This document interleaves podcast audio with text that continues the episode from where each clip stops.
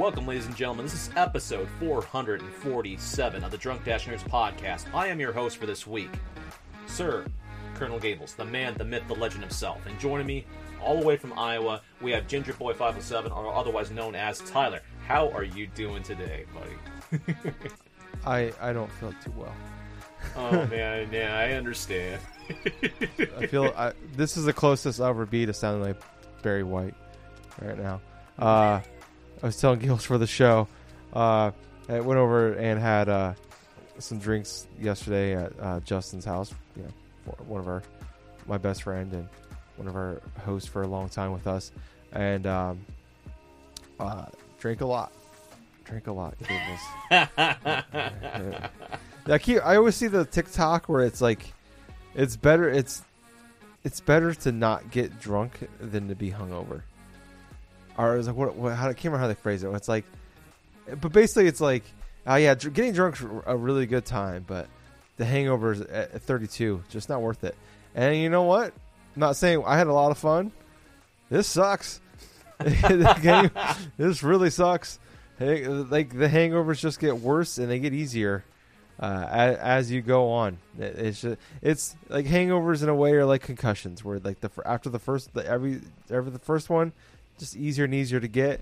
Same thing like with hangovers, man. The the, the uh, after the first one, it's just takes less and less to get there, and that's that's where I'm at right now.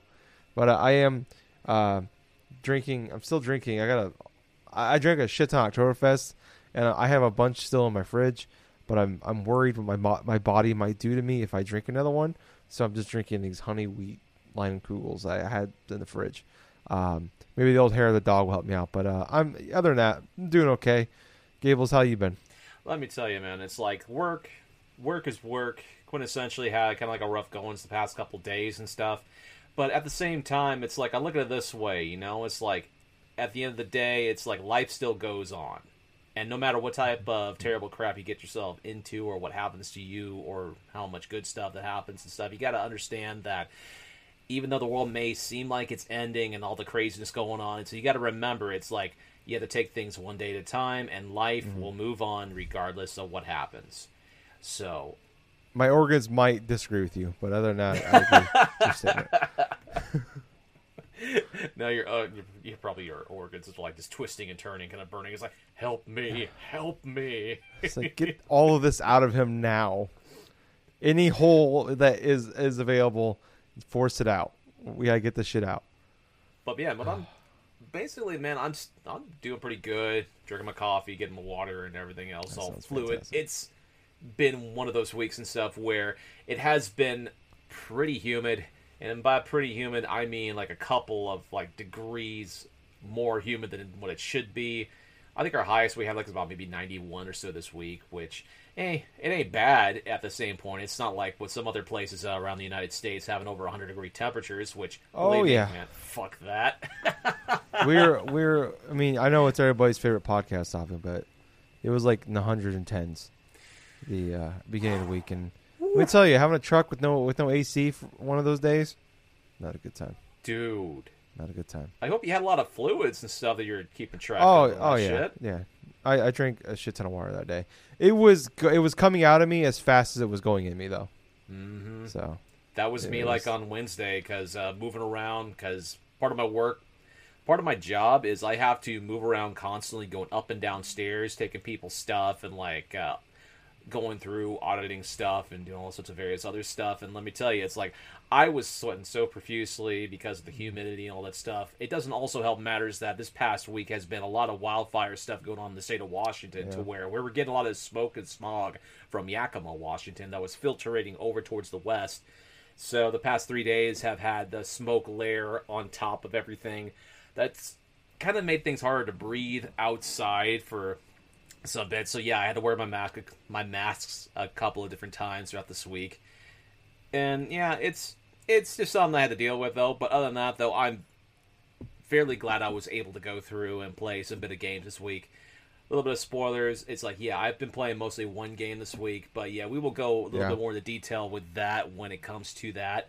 But I will say, listeners, it is a smorgasbord of news this week. There has been so much shit happening in regards, not just with Microsoft, but also with Nintendo too. And also, we got bits of MB like MPD stuff to go forth and report on. It's definitely a fulfilled episode. So, without further ado, let us go and get into the quick hitters first before we get into the meat and potatoes of the course. So, mm-hmm. first things first. Something near and dear to me Pokemon. Pokemon Presents is going to be happening sometime next week. And I believe it's Yep. like, what was it, August 18th at around Yep, 6 a.m. Pacific Standard Time. So, it's going to be on a Wednesday. Mm-hmm. Basically, this is going to cover the three games Brilliant Diamond, Shining Pearl, and also Pokemon Arceus. And it's going to be interesting because we haven't heard anything in regards to the remasters of Pokemon Diamond and Pearl since they were initially announced on top of Pokemon Arceus. So it's like it's going to be interesting to see what they're going to go through and get into with that regards, like uh, how much more improvement has went into the look of these games in general, because a lot of hype has been surrounded Pokemon Arceus, especially because its own stylings are kind of vastly different than what the turn-based RPGs that the classic game series is. But Tyler, what do you have to what do you think about this though? Um, you know, it's it's funny. We had the Nindies uh, event earlier this week too, and it's just like there's been a lot of buzz about and talk and stuff about you know potentially there being there like there needs to be something here soon Mm. about like a direct. I, I I think a lot of people and myself included were like, there's there's got to be a direct here soon because like, you know, there's couple Pokemon games coming out soon, and we haven't heard like you said we haven't heard anything about these fucking things since like was it March when they announced them. Um, It's been a while. and there's a lot of nin- there's a lot of indie games that they've talked about that are supposed to be coming out this year that we haven't heard anything about. We, obviously, that's been cleared now. So, um, I don't know. what- Going on with the Pokemon thing though, like I'm definitely like we. I think we're we were not we were talking about this not too long ago about like how it's like we like is that what's going on with Arceus? Like that game is coming. Like I know like they they need to focus on you know Diamond and Pearl, but it's like hmm six two what six weeks two months later we have the big one and it's it's very weird where it's just like this pokemon game that's coming soon uh the the, the one's coming first it just seems like so inconsequential Yes. because arceus is like right behind it but maybe this is a chance for them to like the, the really showcase this one and to, like give us a reason to be excited and um, sell us on it because I know like a lot of people were like hot and cold on the on the look of it. Um, like I didn't. I mean, I, I played it back in the day. This is the one on DS, wasn't it? Um, let's see. Yes, Diamond and Pearl was the ones on the original Nintendo DS. Okay, yeah. Uh, I could. I played. I remember. I remember playing this one. I just couldn't remember if it was Game Boy Advance or not. But um, I remember playing it back in the day, and I was just like, but that, I mean, I was the guy that jumped out after two, and then coming back in. It's like, wait, we're all. I don't know who these fuckers are. Where's Where's all the ones I like? They're gone. So I was like, I, there's less excitement for me to get into this. You know, as someone that was, you know, like uh, if you listen to for us to me for a long time, or for a long time, you know that like I love Pokemon, the older Pokemon games. Uh, fell out hard, and then jumped back in with X and Y, uh, and then you know middling success for for me as far as you know these mainline Pokemon games go with the remakes and the new ones. Um, but uh, like I, you know, like I really liked Sword and Shield, but like uh, Sun and Moon didn't really do anything for me. Uh, but I, you know, I'm really excited to see like kind of if there's anything else to these, what they're going to do with it.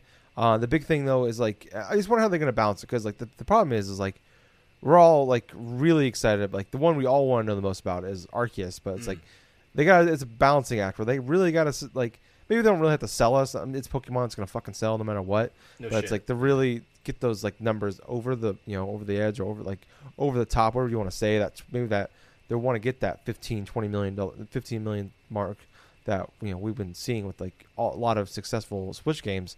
Like maybe they this is like really selling us on diamond and pearls is is what they need to do i think for for like the less um maybe for the more hardcore. I don't know. I feel, I feel like casually it'd be fine um for people like me i guess they're on the edge uh, but I mean, really, the, the big thing is just like what the fuck is going on with Arceus. Like we we talk about, okay, this game is the game that when we were kids, this is the game we wanted to play. Yeah. and it, this is their Breath of the Wild. They that trailer was as Breath of the Wild as you can get without being Breath of the Wild. Like they, Yeah. they had the music cues, like the way it was shot uh, as a uh, director, like with directional with the camera, everything. It was shot like it was Breath of the Wild. They wanted to give you that vibe, but that game was like, I'm like, okay, this game. The idea of this game looks really cool.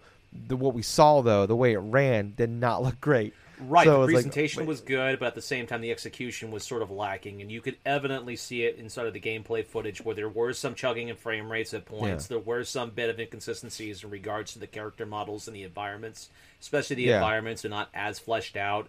Now, we weren't expecting, like, say, like 4K visuals or something like that. I mean, come on, the No. Switch can only hold like 1080p at this point, but at the same point, it's like, I don't even like. yeah, yeah, I'm sorry to cut you off, but it's just like, um, I was, I was talking about this like not too long ago with like when when they had the OLED thing come out. I was like, I don't need nor want 4K. I don't even really give a shit about 1080p.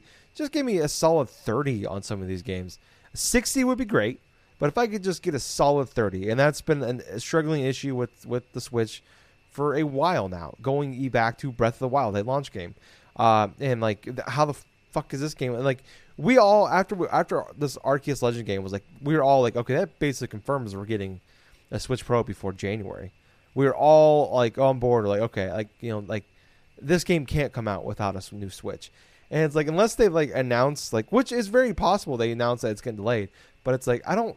How far back are they going to delay this thing? And also like, how soon is it? If is that Switch Pro may or may not come out? And I, I don't I don't foresee that thing coming out before next October.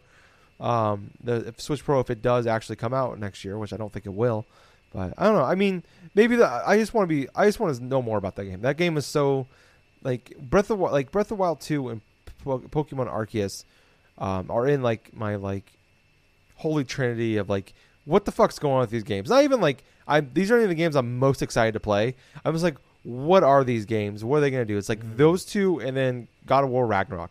Those are my holy trinity of like, what the fuck is this game? What are we gonna do? I just show me it.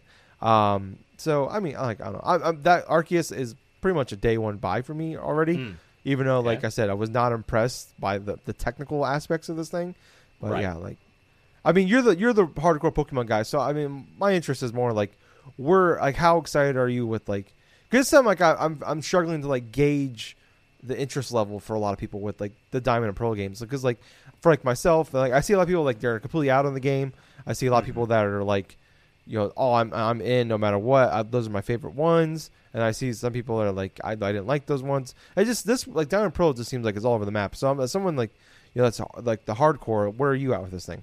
All right, so when it comes to my thoughts about the Diamond and Pearl remakes and stuff, from what I've initially seen, you know, I was definitely going to be on board regardless. Because here's the thing: it's a remaster of my one of my favorite generations of Pokemon, the Diamond and Pearl Platinum, like uh, that trinity of games that were on the DS, because it had some of the some of the most strongest like uh, sense of like Elite Four champion battles and stuff inside the entire games series, in my honest opinion. And on top of that, I mean, it has a couple of my favorite starters, like Chimchar, especially. Chimchar, man, is like that. Inside of the original Diamond Pearl releases, that Pokemon and stuff was the only type of fire type you could get before like going later on in the game. I didn't know that at the time when I was picking Turtwig and stuff, and it's like, but uh, overall, I'm going to buy the games regardless. Like Brilliant Diamond, possibly Shining Pearl, if like the remasters are good. But I'm cautiously optimistic about what's going to be shown in regards to this whole Pokemon like uh, presents thing because I want to see what has come along. We've seen little snippets of mm, recent screenshots when the Switch OLED was unveiled, so there were some touch ups in regards to the Pokemon remasters that we saw. But at the same point, you know, I'm just being cautiously optimistic about it. But uh, that's for that. But for Pokemon Arceus, I'm seeing a whole bunch of different excitement things going along the round. You know, it's like some people, some people are really excited about it, and others are kind of nihilistic about it. But in my honest opinion, it's like it's this Pokemon Arceus. It's something new. It's something that I am fairly interested in seeing the execution of. I'm more or less interested in seeing how this game's going to keep my attention in regards to the gameplay aspect, whether it's just more than, say, going across and just battling random Pokemon across the field. I kind of want to see how they go forth with their battle system stuff, elaborate over the extended period of time. because the most important parts of those type of action RPGs is you have to be engaged fully in order for you to fully invest inside of like a 10 or 20 hour experience. So it's going to be interesting to seeing a little bit more in in aspect of what is going to be presented come next week. But uh, okay, for Pokemon stuff, that's fine. But let's go into delve into something a little bit different. I know for a fact, Tyler, you're not really too much of a big fan of like anime stuff. I'm sort of a little bit more in regards to like anime stuff. But I thought this was kind of interesting over the past week where Sony, the company Sony, invested 1.1 billion dollars in acquiring Crunchyroll, and the reason why a lot of people are kind of like uh, making this a big deal is because Sony also owns Funimation, and Funimation is the key dubbing of like a lot of the various popular animes and stuff over the past like what 15 20 years or something like that the western distribution side of it. And so with the acquisition of crunchyroll there's another platform that could potentially lead into sony doing a couple different options here like there was a big old rumor floating around this week that they may that sony may introduce a premium like another premium playstation plus service which may include crunchyroll. Now thinking about hmm. that thinking about that off the top of my head it's like okay first off, the acquisition and stuff, I understood that this was going to be happening months in advance for what they did announce because I was hearing rumblings, I was watching videos and stuff about potentially Time Warner, the the company that owned Crunchyroll and owns Rooster Teeth and all this stuff. They wanted to try to get rid of like a lot of these different companies and stuff to try to make up the debt that they that they've had for acquiring a lot of these different companies over the past like couple of years. So this deal, from what I understood, was initially supposed to be happening before the pandemic happened, and so Hmm. it didn't fall through up until this past year. And on top of that, they were investigated in regards to whether or not they could potentially do this because a lot of the major concerns about this acquisition in general was because of people not only were feeling that this may be a monopoly in terms of anime how it's presented in the West, which Sony to be perfectly honest, Sony has been known over the past few years now to be censoring a lot of like various portions of say of their games or upon like a Western presentation of certain like animated stuff. Obviously, there are some hardcore fans that are really are really feeling like against Funimation in general because they have inserted some of their own like uh, some of their own like uh, political correctness stuff inside of the content that they have been dubbing, and especially in terms of some of the dialogue has been edited and creating like kind of like creating like this dynamic and stuff to where it's sort of anti-consumer and all this. And yes, there's plenty of worry worry from the fan base in general about this acquisition of Crunchyroll. But uh, at the same point, I look at it a way where Sony acquired this thing for a reason, and I feel like they're going to go potentially have Crunchyroll as sort of part of a premium service on top of like some other some other incentives. Like my initial thought when they did acquire Crunchyroll was, okay, let's combine let's do like a premium service here we include PlayStation Now, maybe Crunchyroll, and then the Play Online and all the PlayStation Plus perks. Have like a premium tier, and instead of paying like sixty dollars a year, they'll probably do more like a Game Pass sort of thing, where it's like, okay, maybe you pay like hundred dollars a year, then here's what you get. Yeah. You know, that's my thought. But what are your thoughts, I- Tyler? Um, you know, yeah, like you said, I'm not up top. I'm not anime is not my thing. Um, but yeah, like I I, I think this is kind of like we we were seeing this. People are like, they are this. It's a it's a content war right now. Everybody's trying to like Mhm. Get as much stuff as they can. I mean, this is this goes across. This is video games, movies, streaming services, everything. Like everybody's just trying to get as much shit as they can. We're all building our war chest right now, and um, you know, and you know, having more and more of these things, and also being able to find ways to charge more money for people. Obviously, so like. I think it's actually kind of a good idea. I think it's like I think they said Crunchyroll has about five million users, Yep. um, 120 million registered people. Which the, we hear about that a lot of times. Where like this thing might not be, uh, like we, where there was like the rumors about like Discord might get bought by Microsoft or stuff like that. Where it's like that thing's losing money, like they're not turning a profit on it.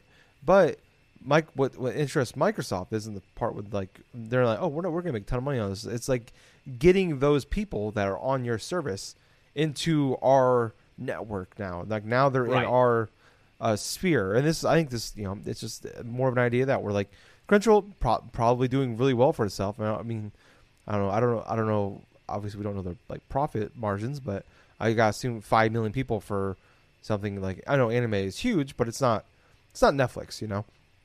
But like it, you know that's that's pretty good for them, and I gotta imagine like they see that five million people, and it's like, well, hell, there's probably a lot of people that that have a PlayStation that you know we can that don't have Crunchyroll or don't even know what Crunchyroll is, and like we can integrate that into our consoles that we have 120 million plus of out there, and then you know get more people in our you know in our sphere, and that's I think it's a really great idea. I, I like what you said. Like we're maybe I don't know how they're gonna do all this, how it's gonna work out. Like it's kind of it'd be kind of weird if they just had like uh, for ten dollars more a year you can get or twenty dollars more a year you get Crunchyroll, for, you know, in, in your PlayStation Plus. For eighty dollars you get PlayStation Plus and Crunchyroll. Like, but I like the idea what you said, like where there's like, you know, we have Game Pass, but we also have Game Pass Ultimate. Um, I mean, one's ten dollars, one's fifteen dollars. So Yes. um, I mean that is a what sixty dollar difference a year. I mean it's easier, you know, at five dollars a month than it is sixty dollars at one one shot. But like I can very easily see them have a different tier.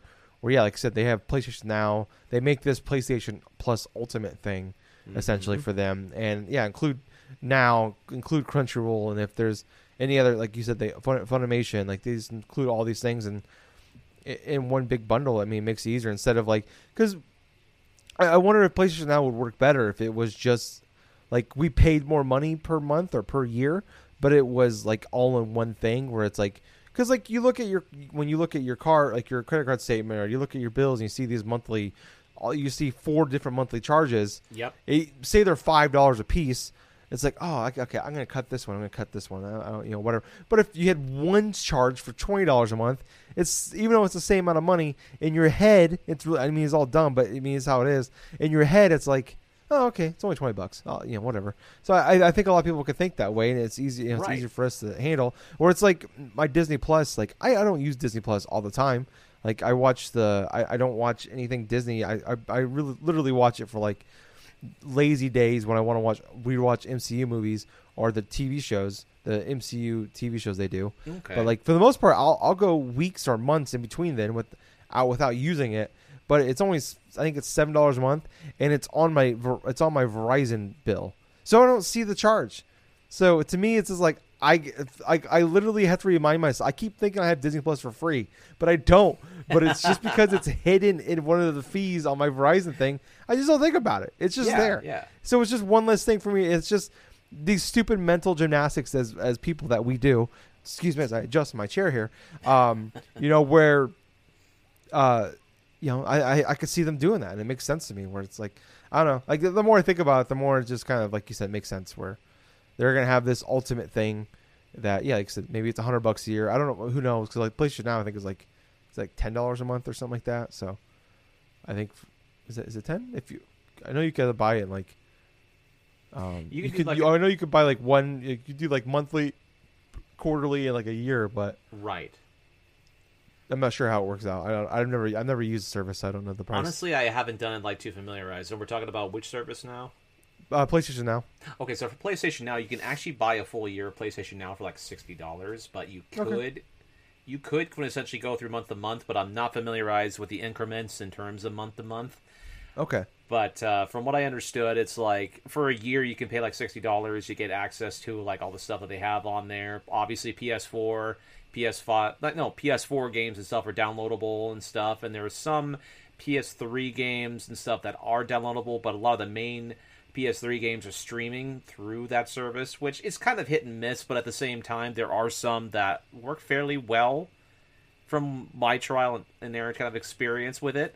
But uh, yeah, you know, it's like what I was saying before. It's like you have like PlayStation Now, which is still including a lot more like hmm. interesting games from month to month now. No pun intended. But at the same time, Yeah. having the Crunchyroll on top of like the online, on top of the free perks and stuff for a month and stuff, and making it more of an exciting package. What I'll say is Game Pass, Microsoft with Game Pass and Game Pass Ultimate in specific, have laid down a groundwork to why I feel like this is kind of like how gaming is going right now, where if you want a subscription service and you want everything tied in with all these perks and stuff, I feel like this is what Sony's going to be going down the line with as well eventually.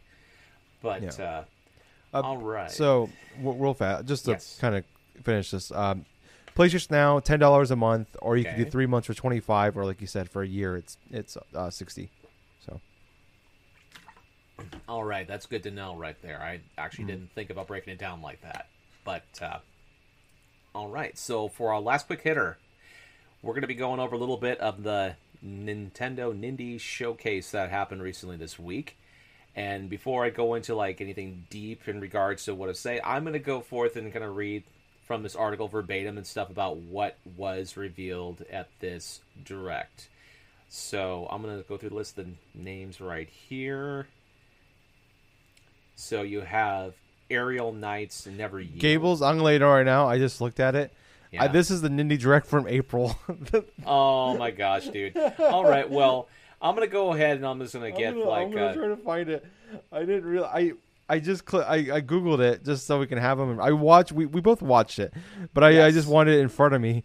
So I just I googled Indie Direct, and this was the first one to pop up. August 24th. All right, all right. Here, I'm All gonna, so I'll send- listeners, bear with us here for a little moment right Yeah, here. I'm- I mean, I'm gonna put it in the the Google link and I I, get right back to April's little indie direct. So Yeah, I, I just started looking at it. Like I put it in our I put it in our Google Doc there, but I just started looking at it, and I'm like, wait, these games have been out for a while. I'm like, why are these in here? Oh, and then But, I looked yeah, at the date. let me it was just April tell you- 21st. yeah, let me just tell you, listeners, it's like this indie world direct that we've had this past week. I feel like was one of the stronger ones in like quite a long while. But it all started off with a game called Bomb Rush Cyberfunk. No, uh, Cyberfun. Yeah, no Cyberpunk. You're right. Okay, okay. So Bomb Rush Cyberfunk, which is quintessentially like a Jet Set Radio style of game. Gables, can you do me a quick favor? What? Can you, can you say Bomb Rush Cyberpunk really fast five times? I think my tongue will get twisted and my brain will fry if I do. So, okay. So the next game that was announced right here is Tome, which is kind of an interesting one. And then mm-hmm. next you have the official announcement of a game that was on Steam this past like a year or some. Loop Hero. It made it's making its way onto the Nintendo Switch. That had like Uh, a weird Among Us bump last year, where Yes, got all this just out of nowhere was huge for like a month or two. And I mean, I know the game's still big, like Among Us is still big, but the, that it just kind of popped up out of no fucking where and was huge. Yes. The next game that was announced was Far Changing Tides. Yeah, Far Changing Tides. It's a sequel to the uh, previous game in their series, which is Far Lone Sails. Let's see. After that was a kind of a weird kind of game when regards to coffee, and that's Necrobarista Final Four. I gotta say, man, it's like the concepts for a lot of these indie games, they're fairly unique. I will say mm-hmm. that. I mean, hell, there are a lot of nuanced stuff, but yeah. The next one we have is Garden Story. And after the Garden Story here was the announcement of a one that kind of threw me off for a loop, and it's called Boyfriend Dungeon. Yeah, this was the one. This one stood out to me quite a bit. I, am actually this one. I'm this is the one I'm most interested in coming out of it. Oh, okay. So it's kind of like a dungeon crawling roguelike, like like with the mechanics and stuff, and also part dating sim. That's that's Yeah, a you- fairly you- interesting combination. You date your weapons. God damn, man, that's like an interesting concept. It's. I just kept thinking. It's like, what's that? What was that weird pigeon dating game you played? it's called Hatoful Boyfriend. That was a Devolver Digital That- game. That, but it's fucking goddamn Hades. but instead of sexy oh, gods, man. it's sexy swords. yes, most most certainly it is sexy swords in this case and scenario. But Very sexy swords. what was announced after that and stealth dropped the same day out of nowhere axiom verge 2 mm-hmm. axiom verge 2 this is the prequel to the original game and let me tell you from what i've been hearing this game is fairly good so i do recommend if you're a fan of the series pick this one up it's definitely worth the play from what i've been hearing i will eventually go through and play a little bit of that sooner or later but another announcement, which was a very big surprise, was from the makers of Shovel Knight, which is Shovel Knight Pocket Dungeon. And this is a fairly interesting game. It's part kind of like an action game, but it's like a puzzle game, dude. It's it's fairly unique. Definitely give a little bit of the gameplay footage some love because it's, it's to be seen to believe. That's for sure. And another Oh, one, and I guess you can if for uh, real quick here. Um, it's coming. It's gonna come to other things. I think it's just like exclusive to Switch for right now. Like a time Um, exclusive. Yeah, but there you can actually use the Shovel Knight amiibo. Um, any of them uh, can be used um, in the game. It, oh, it doesn't say here what it does. though. Okay. Oh, you got to use if you use the Shovel Knight amiibo, you can play head to head multiplayer locally. Hmm. Okay, That's that's, an kinda weird. interesting feature to lock behind the amiibo, but still. I mean, it could be worse. Could be fast travel. But, but, Yeah, that's very true too. But uh, the next one announced after that is the console edition of Islanders, which is quintessentially kind of like, hey, you want to build a couple of islands, or you want to kill, build like a couple of like settlements or something like that, just off the cuff and chill like, then this is the game for you. That's quintessentially the the that's pretty much me paraphrasing the trailer, which that's exactly the vibe that I got from it. And then next, we had more on Metal Slug Tactics. And Tyler, let me tell you, you know, when it was initially announced, I thought that, okay, this is an interesting take. I could get used to the whole aspect of action game like Metal Slug having a tactical thing. But when I looked at this footage, I I was fairly impressed. I honestly was fairly impressed. Yeah, yeah, no, me too. Like I, you know, honestly, the the everything looked interesting in that game. It looks like I'd really like the game besides the Metal Slugs part. Oh. honestly, like I think I oh. really liked that game. I was like, I'm like, oh, this game looks kind of cool. Like it looks like, uh, like uh, like if we did, weren't getting Advance Wars or like later this year, this would be like, oh, okay, someone just made their version of Advance Wars in 2021. This is what it looks like. And then I saw Metal Slug. I'm like, oh, okay. I am like thirty percent less interested now. I'm still interested, but I'm it, it's it's it's it's dwindling. but the announcement after that was Tetris, Tetris Effect Connected is coming to Nintendo Switch. So that one I think it had been released previously on other platforms. Yeah. It's But, I think it's yeah. it's like on everything else right now. Okay. Okay. Then after was that was that the one more thing, the the one last thing wasn't Tetris Effect that? Mm, Or no, East, sure. Eastward was Eastward was.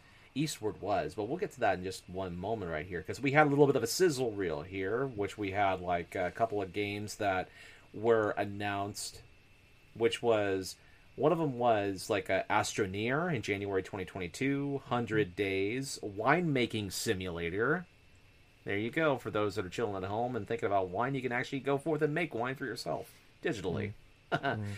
The Holiday best kind. 2021, yes. And then another stealth drop was Slime Rancher Plortable Edition. And that's exactly what it's called, the Plortable Edition. Uh, Gables, I gotta just talk about this. Uh, I I don't I know I've seen trailers of the game Slime Yeah. Rancher. I um I've seen it at multiple events. I just hate this game. Oh, yeah? for very dumb reasons, and it's because I had a coworker years ago when it first Yeah. like came to like when it first came out on it was like one of like Xbox early access and Steam early access, and he would just never shut the fuck up about this goddamn game Oh. for months, months, Gables, months, Gables. He talked about this fucking game Oh, man. and I just I inherently hate this game now because of this one coworker, and I just every time I see it, I just think of that. I think of the coworker, and I'm like, God damn, I don't want to. I don't. I didn't like the guy, and I hate this game almost as much as I. I, lo- I don't like that guy, and it's not, it's not because I don't like dislike the guy because it's slime, rancher. I just dislike the guy beforehand, and now he liked this thing, so now I just dislike. The, he also liked Metal Gear Survive, and we had several arguments about Metal, Metal Gear Survive. Um, because he he ah, I don't want to get into it, Gables. Yes, I do. I'm going to get into it. Oh, Um, my God. he would he told me he would argue with me that Hideo Kojima didn't work on Metal Gear Solid Five. Gables, how many? Every his name is literally everywhere in that fucking. Every time you start a new uh, mission, it's story written by Hideo Kojima, directed by Hideo Kojima, uh, graphics Hideo Kojima, level design Hideo Kojima. You would have thought the motherfucker made that game by himself. He is in there, so he is so proud of himself. He puts him. I love Hideo Kojima. No, everybody knows that, but he puts his name. He he lets you fucking know a million times in that game that he he made that fucking game. We know he made that game, and this son of a bitch kept saying, "Oh, he didn't work on that thing." No, he fucking did it. Or yes, he fucking did. I'm so mad I can't talk right now. Yes, he did. He fucking did. We know he did. It's it's everywhere. It's on the fucking cover. Hideo Kojima presents Metal Gear Solid 5, Phantom Pain. God damn. Fuck. Fuck this game. Fuck Slime Ranchers. Fuck Metal Gear Solid 5. Fuck that coworker too. Oh my gosh, Slime Rancher definitely brings up the PTSD in Tyler. Anyway, mm. Now you bring up PT. Thanks a lot. Now, you, now I'm even sadder. unintentional, but that was still hilarious either way. Anyway, the other part of the sizzle reel that was announced was a game called Lumberjack. Lumberjack. Get This it? is not. This is you are um, a hairy gay man working in a in a uh, gay bar. No, actually, this is a this is a lumberjack. That's a bear that's chopping down trees. But yeah, Oh, good guess though. Damn. Well, I was interested, and now I'm not. So Okay, the other game right here is Curious Expedition Expedition 2, which was a stealth drop on that uh, after the direct was over. Then the other one coming in fall 2021 is called Gang Beasts. Yeah. And that then game's been out closing for like four years. and obviously closing out was the, tr- the launch trailer for Eastward. And let me tell you something, Tyler, from the initial looks of this game and from the initial vibe I'm getting, do not sleep on Eastward. I have a sneaking suspicion that this is going to be a game that people are going to be talking about in Game of the Year contendership. And it's by made by Chucklefish, but at the same time, Chucklefish has been responsible for other like um, fantastic games previously, but it has that sort of feel like like some of the classic games from back in our youth. Like I'm talking about like stories, say like from Earthbound, the way it looks, or like from Final Fantasy, some of those like those aspects of some of those old JRPGs that we grew up playing or maybe knew about but at the same time it has that potential to get it up to like another level with that. But at the same time until we go forth and play a game of that sort it can't really tell for sure. But at the same time this game is a timed switch exclusive that launches september 16th That's soon. That's less than a month away quintessentially and i'm getting pretty excited for it uh, Yeah. I mean, so like overall though, what like, I'm- you know, outside of, I know Eastward you talked about like anything like is there anything else that like you're looking at like these are like for sure I'm checking out or besides that or All right, so the things I, the things that I actually felt like I was going to be going for and checking out for myself, other than like say Eastward and stuff, I think I think Metal Slug Tactics has actually done enough for me where I feel like I want to go forth and invest a bit of time in playing that game, especially since it kind of gives me that sort of a vibe between like uh, Fire, the Fire Emblem, and sort of like uh, XCOM sort of feel, where it's like you get a whole bunch of different environments that change in regards to what type of moves you make another game that kind of like has my interest is like the Tetris effects, like connected and stuff. Sure, it's available on other platforms, but at the same time, I kind of like the idea of having it portable, playing in my bed. You know, because quintessentially that's what I'm doing with my Switch nowadays. It's like if I'm not going to doctor's appointments and carrying that thing with me, I'm pretty much playing in bed. but uh, other than that, oh come on, stupid video. it's funny. I went through, I did my thumb, and I clicked on a video by mistake for this thing. Other than that, though, the Shovel Knight, yeah, that Shovel Knight Pocket Dungeon, dude. I mean, I love my puzzle games. I mean, it's if you've listened to this podcast now for quite a long while, I love my fair share of puzzle games. I played through Panel de Pon, that game that was on the Switch's like Super NES app and stuff. I played through games like uh, Puyo Puyo Tetris, like freaking all these, all these puzzle games. You know, it's like even like, like uh, gosh, what was that thing? Tetris Attack for Super Nintendo. I played bits of stuff. So to be perfectly honest with you, yeah, I love my fair share of puzzle games, and this definitely has that type of vibe where I would enjoy this heavily. But Axiom Verge 2, that is the number one game right at the moment where I want to get into and I want to play. Because from what I've been hearing, it's been getting good accolades, it's getting other types of good comparisons and stuff. And I'm fairly interested since that was a stealth drop and we didn't know beforehand if this game would even release this year. So it's like, yeah, that's definitely the game that uh, I feel like is on the horizon right now. I want to play. Nice. Yeah, for me, like I said, my Boyfriend Dungeon looks interesting, looks cool.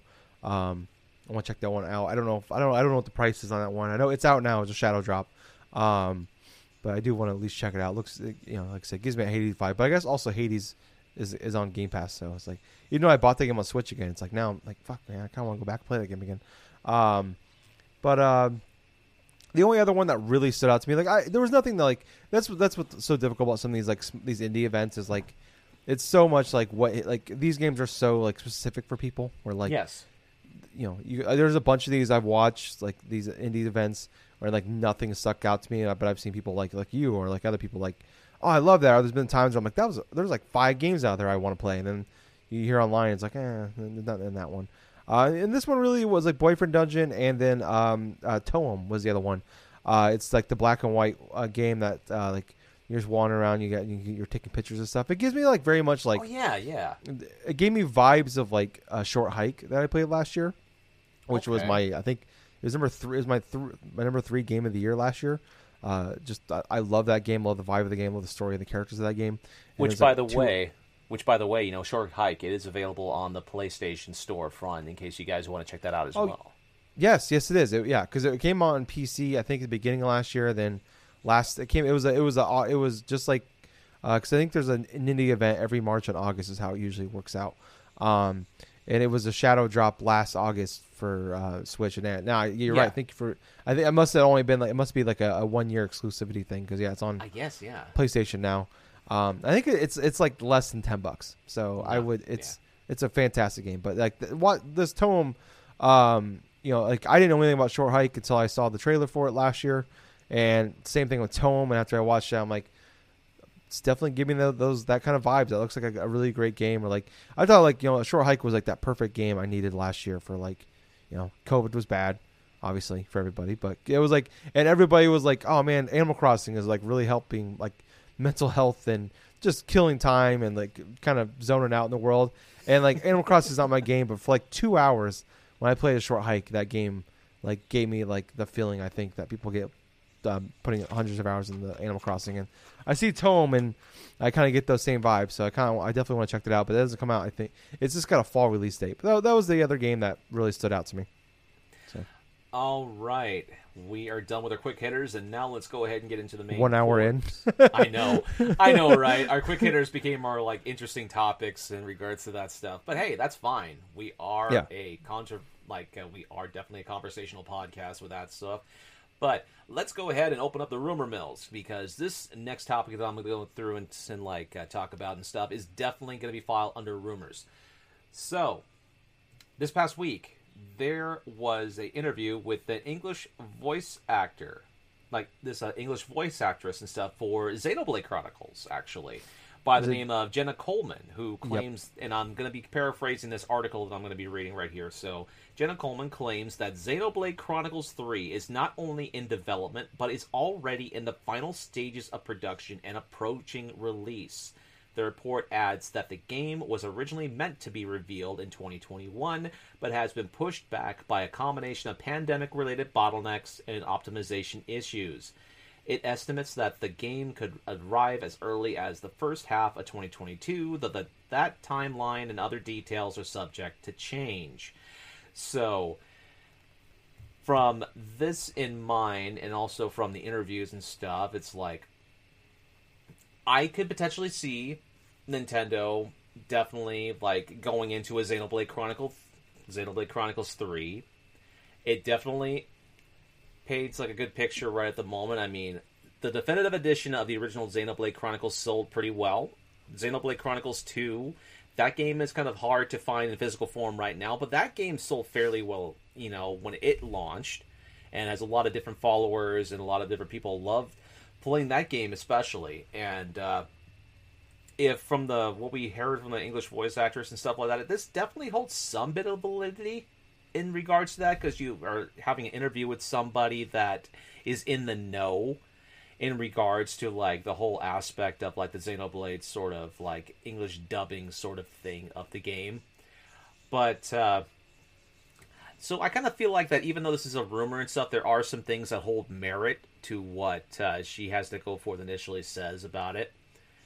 But uh, yeah, ultimately, I kind of feel like that this is kind of going to the point where I feel like Xenoblade Chronicles 3 potentially could be real and that Nintendo is obviously like the art the article was saying, you know, waiting until possibly 2022 to go forth and maybe unveil what the game is.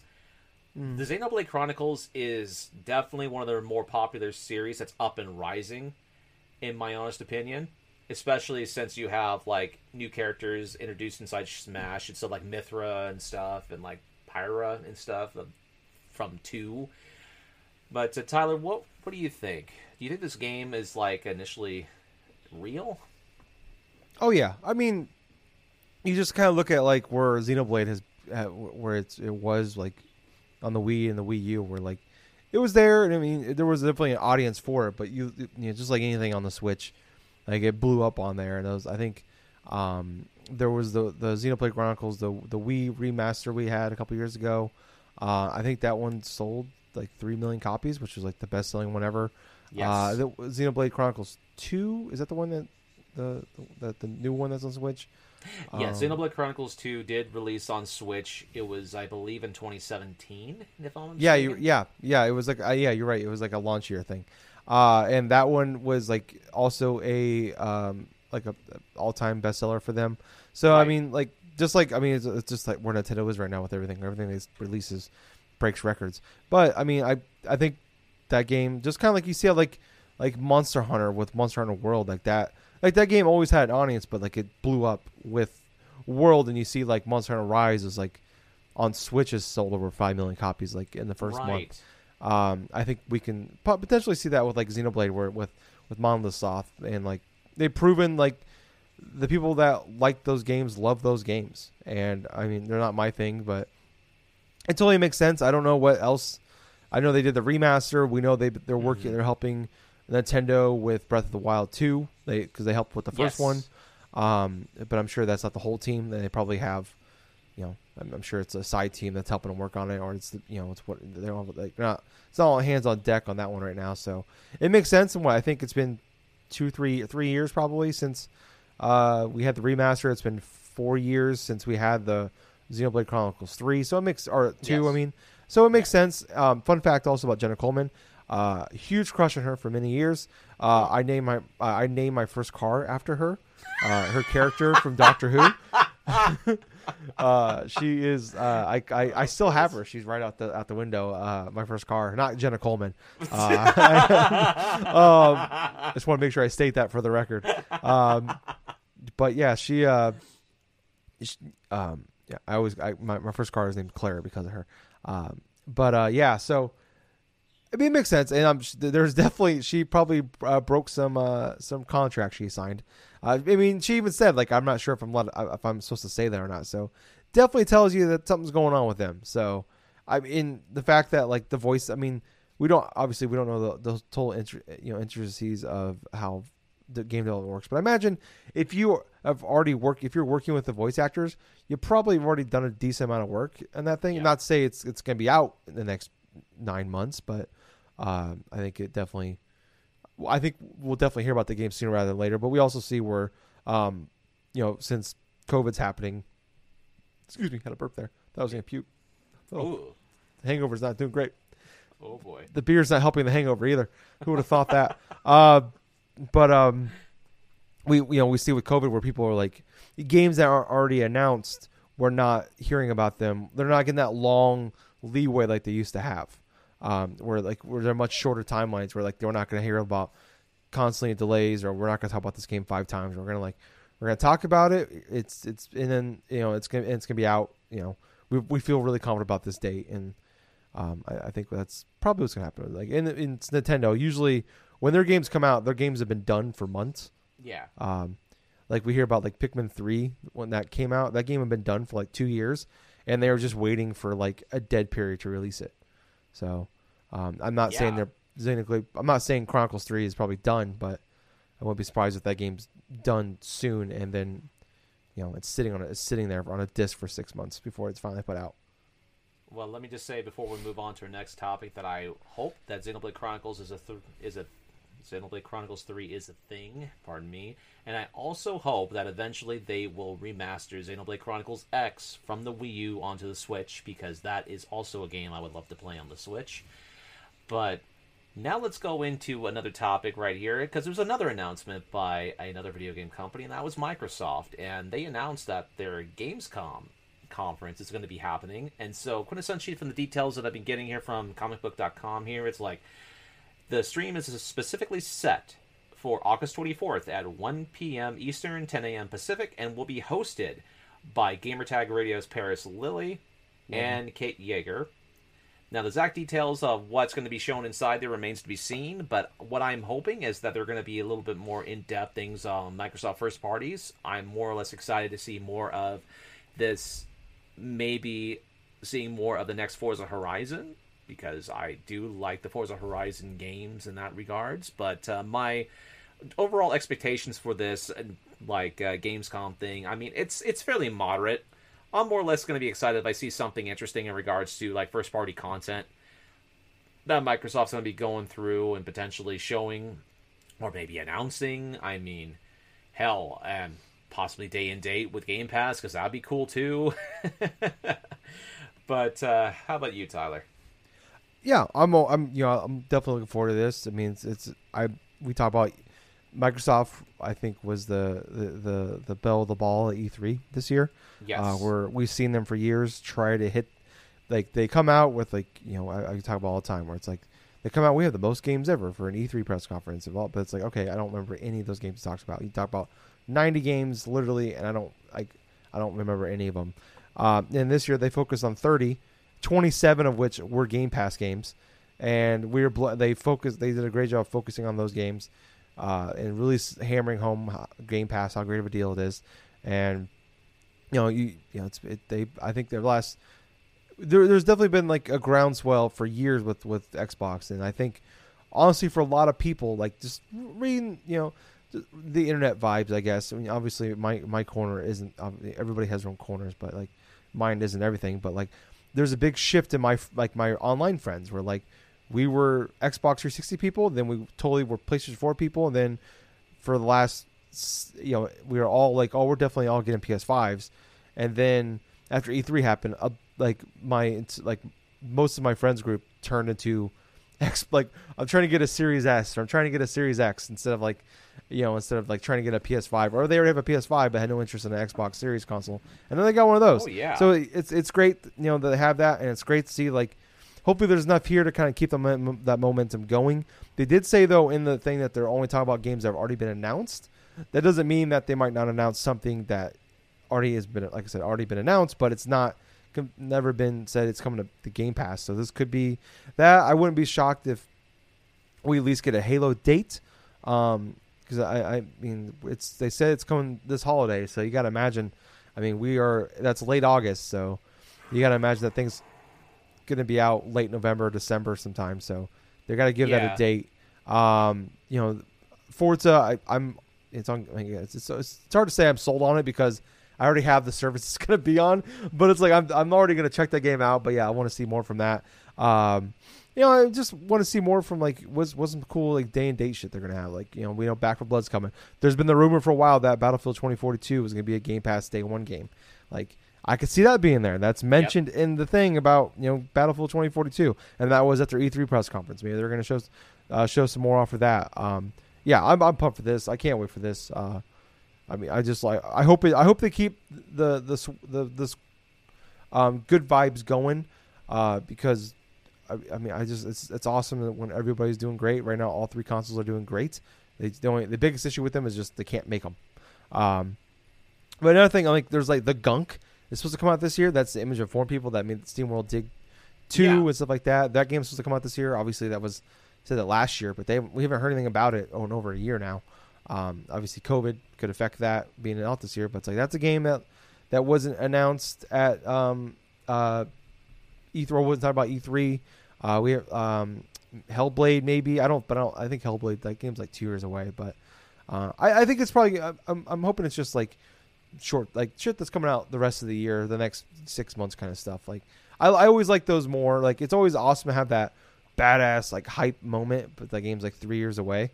But like I, I for like these smaller events, like I don't the Gamescom isn't the E3 isn't their big thing. Um, you know, this is you know maybe like just focusing on this is the cool shit you're gonna get out of us for the next six months, and uh, here's more reasons to be excited. So yeah, I'm I'm pumped. Oh yeah. So go on to the next topic after that. More of the rumor mill is churning because in this sort of topic and stuff, this comes from a report from Kotaku. So definitely have this with a grain of salt, if you will.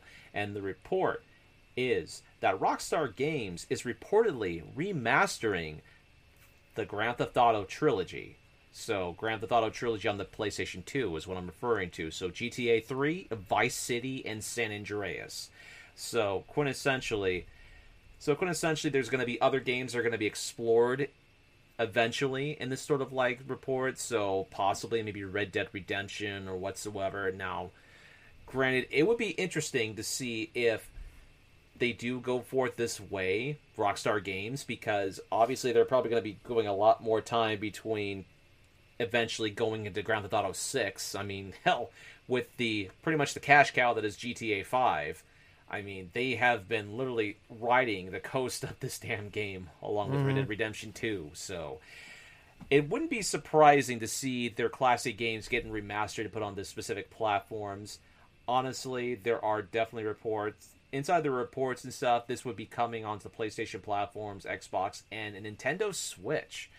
Now, I will say if this is if this report turns out to be true, and not only is GTA collection coming out on the Nintendo Switch, I mean that's to be freaking huge for the Nintendo console in general. Considering, other than Chinatown Wars, I could think of the DS.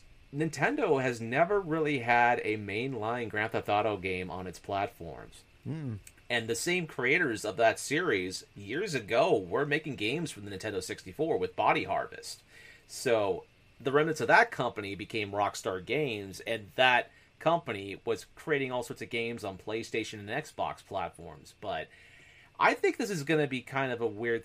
Th- I think this is actually potentially exciting because if if the Grand Theft Auto games comes onto the Nintendo Switch eventually, this is like a fever pipe dream that Nintendo fans have been quintessentially kind of wanting for quite a long while. And uh, not just that, but it's just the overall concept in general where you have a Nintendo system that's finally kind of recognized to have all these games that missed Nintendo platforms over the past 20 years are all of a sudden coming towards one system that Nintendo has. So it's like the Final Fantasy 7, 8, and 9, or having all these other types of like. Uh, games you wouldn't necessarily associate with Nintendo, say like with Bioshock and with Ma- not Mass Effect. I kind of wish there was Mass Effect. I mean, hell, ah, fuck off, EA. Anyway, with uh, but anyway, what would you think about this, Tyler? Do you think that GTA trilogy, if this report is accurate from Kotaku, it's like, do you think this would have a pot like a possibility coming to Switch? Oh yeah, I mean, I, th- I think so. I mean, we, um, it makes sense. These games are twenty years old. You know. Yeah. You know, almost 20 years old. Between 2001 and 2004, these games came out. Uh, yeah. It would it would be weird for it not to be, especially this is going to be a digital only thing. This isn't going to be on a a disc or anything like that or a cartridge, I guess. Um, so yeah, it makes sense. I mean, obviously, it'd probably sell. That'd probably be one of it. I mean, I don't know. I shouldn't say top three. It's stupid because there's only three, but it would definitely be. It would sell super well over there. I don't know if it would outsell being on Xbox or PlayStation, but like I could definitely see I mean, we always hear you know indie games sell great on there. People buy games on Switch because of the, the portable aspect. So it makes it'd be that'd be really cool. I think that'd be awesome to kind of finally see like this is probably the only way we're ever going to get a GTA game on the Switch or a Nintendo console ever, unless Nintendo yes. decides to become a superpower like PlayStation and Xbox as far as their, the power, their graphic, their their their consoles go, and started mm-hmm. like we're gonna you know be cutting edge technology kind of shit. Um, which we we, we know that's not going to happen. So um, I don't know. I mean, I think it's I think it's exciting. It's cool. I don't. I mean, GTA is not my game. I played all these games back in the day. Uh, I played all the GTA's since th- what three on. Um, they're just not right. for me. But um, yeah, I, I think it's going to sell super well. I think it sounds like this. You know, the, the rumor is it's coming in November, uh, which would kind of make sense because we have the the GTA Five uh, next gen update is coming in uh, on I think November sixth as well. Uh, so it definitely would be, you know, like they can do this like a big make it a big event where like, here's the next gen upgrades of these, and here's the remaster of these three games that you love. So, I think I think it's gonna do. I mean, Rockstar all they do is print money at this point. So At this point in time, but I will say before we move on, give me GTA 4. Give me GTA 4 no, on the Switch. Cousin. Fuck that. No, we don't. want- No one wants that. I don't want to hang out with Niko and his douchey fucking cousin. Dude, that story was actually pretty damn awesome in my honest The game was. I thought I liked the. I like actually liked the story in that game. It's one of the more interesting ones to me of all the ones I played. I just I don't want to text. I don't want to hang out with the cousin, and I don't want to fucking have my cell phone when I like. Oh, I gotta what, go, you don't want to hang out with hang- Packie doing all I don't want want to go bowling with with Packie or deal with my annoying ass girlfriend or fucking take a goddamn taxi cab everywhere. God. Oh, oh, I love it. Anyway, now let's go to the favorite topic at hand for our podcast, and that's the NPDs. Boy. All right, so these NPDs covered the month of what was it again? July. Yeah, okay, the month of July. Thank you. It's funny how they don't say at the top of the chart. It's uh, at the top of the webpage. Anyway, so I'm going to be reading this from 20 all the way up to number 1. So, number 20, Assassin's Creed Valhalla by Ubisoft. Then you have Resident Evil Village in 19 by Capcom. Pokemon Sword and Shield, Nintendo. Breath of the Wild, 17, Nintendo. A new one here at number 16 by Square Enix is Neo The World Ends With You. That hmm. definitely got a good sales on its debut. That's pretty good. Now, the next game at number 15 is Mortal Kombat 11 by Warner Brothers. Number 14, Super Mario 3D World by Nintendo. Number 13 is Tony Hawk's Pro Skater 1 Plus 2 by Activision Blizzard Corp. Number 12, Animal Crossing New Horizons Nintendo. Number 11, Ratchet and Clank Rift Apart from Sony. Number 10, Super Smash Bros. Ultimate by Nintendo. Number 9, Call of Duty Modern Warfare by Activision Blizzard. Number 8, Marvel Spider Man Miles Morales by Sony. Number 7, MLB The Show 21 by Sony. Number 6, Mario Golf Super Rush by Nintendo. Number 5, we have Minecraft. Multiple consoles, multiple things. Number 4, Mario Kart 8 from Nintendo. Number 3, this is a new debut, and that's Monster Hunter Stories 2 Wings of Ruin.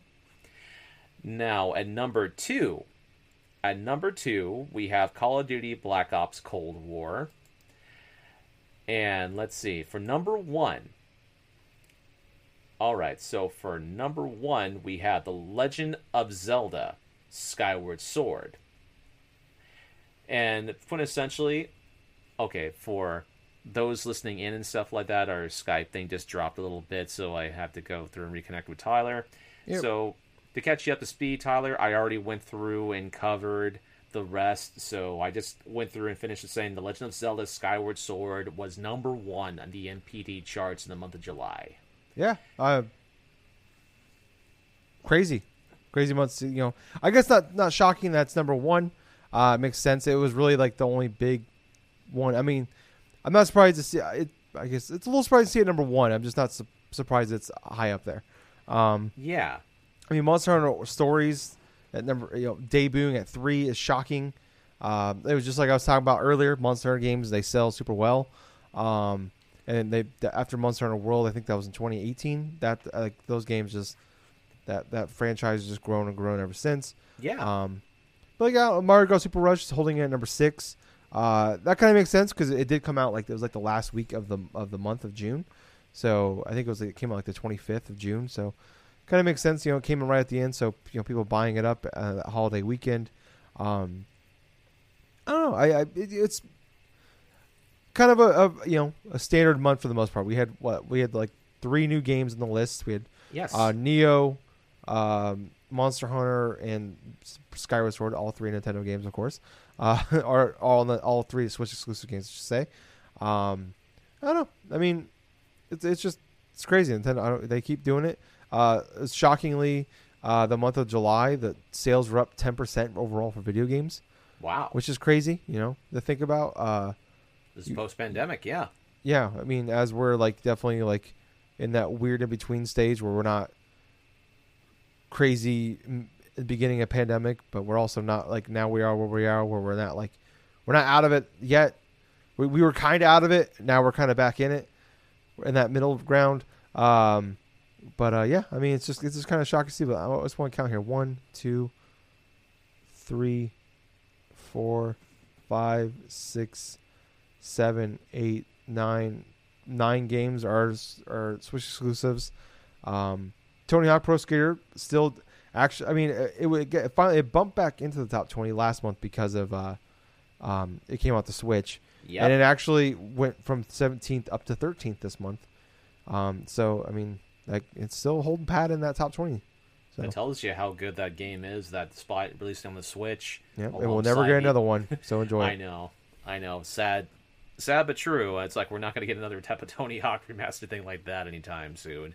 But at the same time, it's like Tony Hawk's Pro Skater One Plus Two remaster definitely got a good sales boost on Switch, especially since Game Grumps were covering it a little bit and everything else. The influencers doing their jobs and that.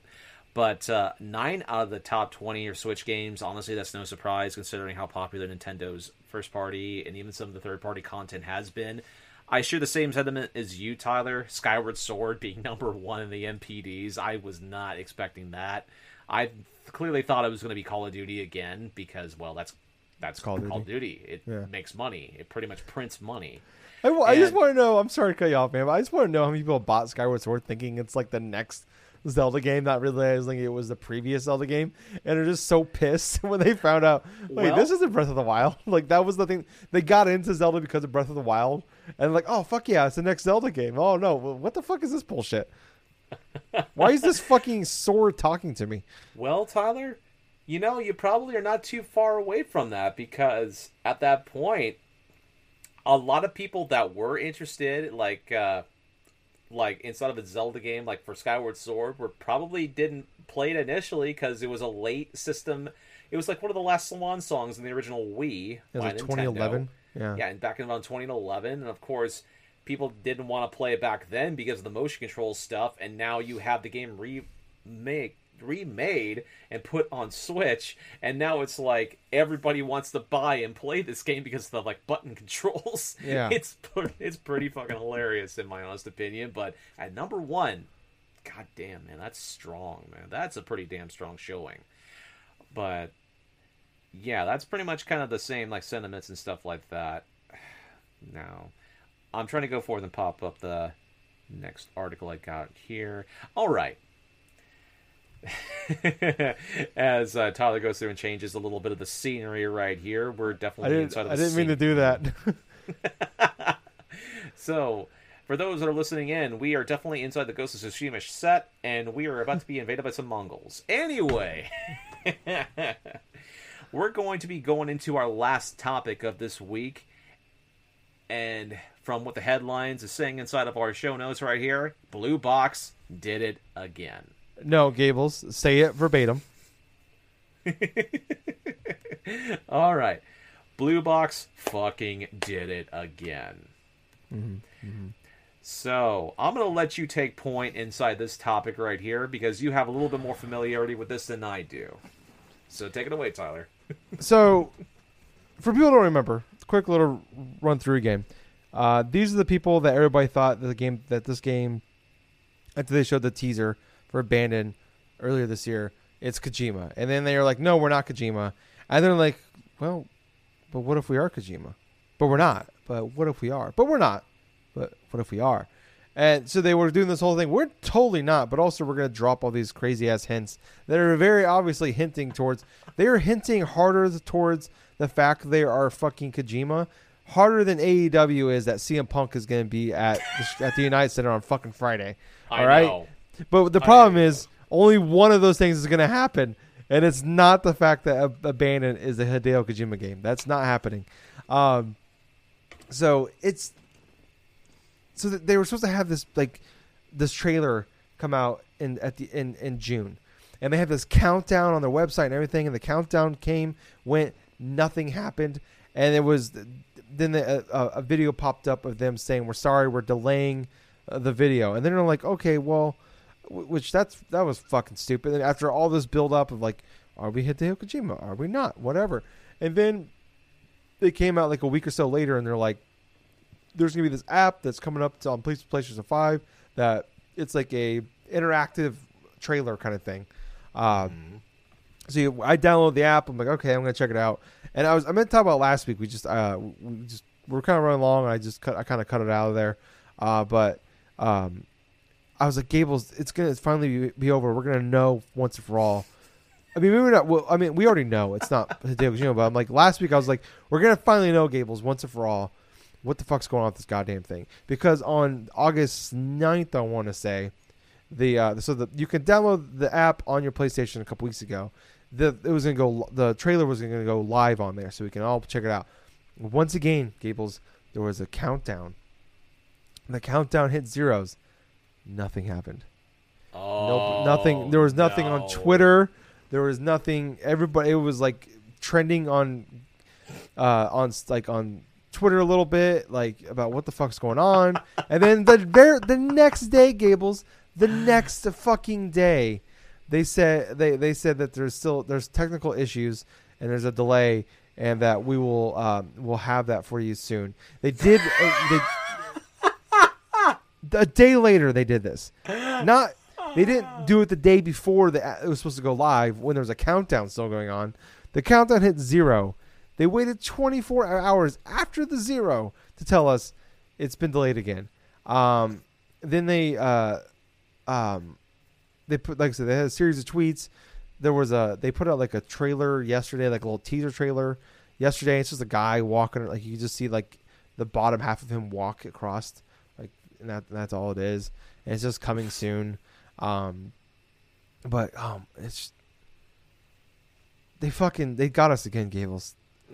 I I just this it is absolutely dumbfounding what is happening here. Like I keep saying this. I said this for what the fuck are they doings ago. If this isn't Hideo Kojima, this is the dumbest fucking PR stunt. And I don't want I don't know I don't want to say In the history of video games. Maybe not, I don't want to say that. I mean, I watched the Kojima or the Konami E E3 event like t- ten years ago. There, there's both definitely been worse, but it's up there, Gables. It, it's it's especially in today's era where we're like, what's social media media tie-ins. We have these apps, like these all these like conferences, all these things you can do to like really showcase your game in all these different unique ways. And they are doing it in maybe the most unique ways, but it's not good. Nobody's happy. Nobody is liking this. Nobody is loving this. We're all just agitated and pissed. What are we doing? I I I don't know what to say, Gables. I just can't believe it. I just it's all I keep thinking. I was like, how? How is this happening? And I don't I don't know. I'm rambling now. It's just it's so fucking dumb. It's dumb. You guys are dumb. Uh, Not everybody, just the people that are in charge of this thing. The workers, I'm sorry. Everybody else that's like in charge and thinking this is oh this is fucking awesome. Look at all this heat we're getting for this. All this buzz we're getting. It ain't good shit. When this this thing better come out and wow us, or oh, this game will only be remembered for this shit. Not the game, just this shit. If this game comes out into seven, this game is game. We're gonna look at it like a five. This game comes out like a ten out of ten. We'll forgive everything else, but that's that's it. You got like this game needs to be like a ten out of ten fucking thing, or this game is like forever gonna be remembered for this shit, not the game. God damn. Uh, That's it. This, Rant's at over. this point, I wonder if this game developer is just freaking trolling everybody. Because man, it's like all the various like craziness and reactions, and I'm with you too. It's like this shit needs to end. If This if has gone on long enough. Unveil your it- shit or get. It's like what my mom would tell me. It's like either shit or get off the pot, and this is exactly the type of things that Blue Box needs to do. Yeah, I, I wonder. I want to know where PlayStation's at with this shit. Like they gotta be pissed. And if like, and, like I keep saying, it, and I keep and like it means more every single time. If this isn't Kojima, this is the most baffling thing in the world. But even for Kojima, this is fucked up. Yep. So, Most definitely so. Well, everyone, that does it for our topics for this week. So let's get into what we've been gaming. Tyler, you go ahead and start off. I pretty much have played one game this week, so Okay, we both played one of the same. We, the the game you've been playing, I've also been playing. But yeah, before that, um, I've been playing some Madden 22. Um, how am I been playing it? You may ask, 'cause it's not out yet. Um, I'm cool like that. Uh, no, uh, it's on EA Play now. Uh, they have like the thing where like, uh, I've been doing this for the last few years. I'll get EA Play on my PlayStation, uh, and then you get to play it a week early for 10 hours. And it's the full game, so everything's open. Um, but you only get to play it for 10 hours. Um, so I've put like four hours into it. Like the big thing they were, ta- you no, normally I wouldn't talk about this shit, but the, the big thing they were doing this year is that uh, they're really focusing on like franchise mode. Um, Uh-huh. Or this was like a big ordeal uh, last year when they were kind of like before like they showed off Madden 21, and they were talking about um, kind of the things to expect at Madden 21 and what's going on. Like they like changed the mode of franchise mode to classic franchise or whatever. Like all these weird things, and like they basically were like all like they didn't change anything about franchise or franchise.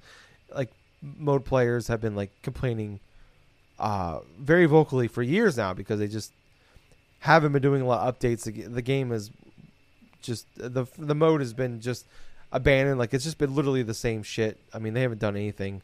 They've done a couple like little like tiny things, but it's like so inconsequential to like the grand scheme of things um, that it's just like they're so focused on the yard or um, uh, ultimate team, which I understand. That's shit that brings in like they make billions of dollars a year off of these things, but it's also like you know the franchise mode is what made Madden Madden. Like that's what made also having the NFL license helps, but also like there was a ton of NFL licensed football games back in the day, but Madden Yes. was big because it had an ongoing franchise mode. Uh, and they were the first game to do it, and that's what's been big for them ever. And obviously, games change, times change, we get it, but there's a large percentage of people that buy these games every year just to play like me. That like I buy the game, I don't put another dime into it. Like that's that's it. Like I play the, I I, I buy I, I put 300 hours every year into fucking franchise mode. That's my thing.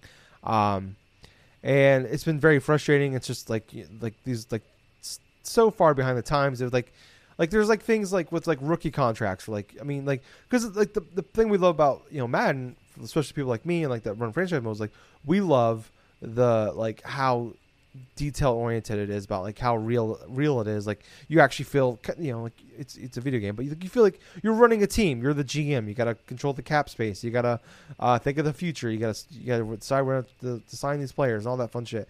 But it'd be like things like in like 2013 they added a thing for like nfl rookies where if you're a first round pick in the nfl uh, teams can decide whether or not to because you're you have a there's a there's a rookie wage scale they have like you're, you're maxed out what you can make. But if you do really good a team will will uh, sign you to like there's a fifth year they can add onto your deal. Uh, and that was something they did in 2013 nfl did. It took till 2019 to add that into the game into ma- the Wow. franchise mode.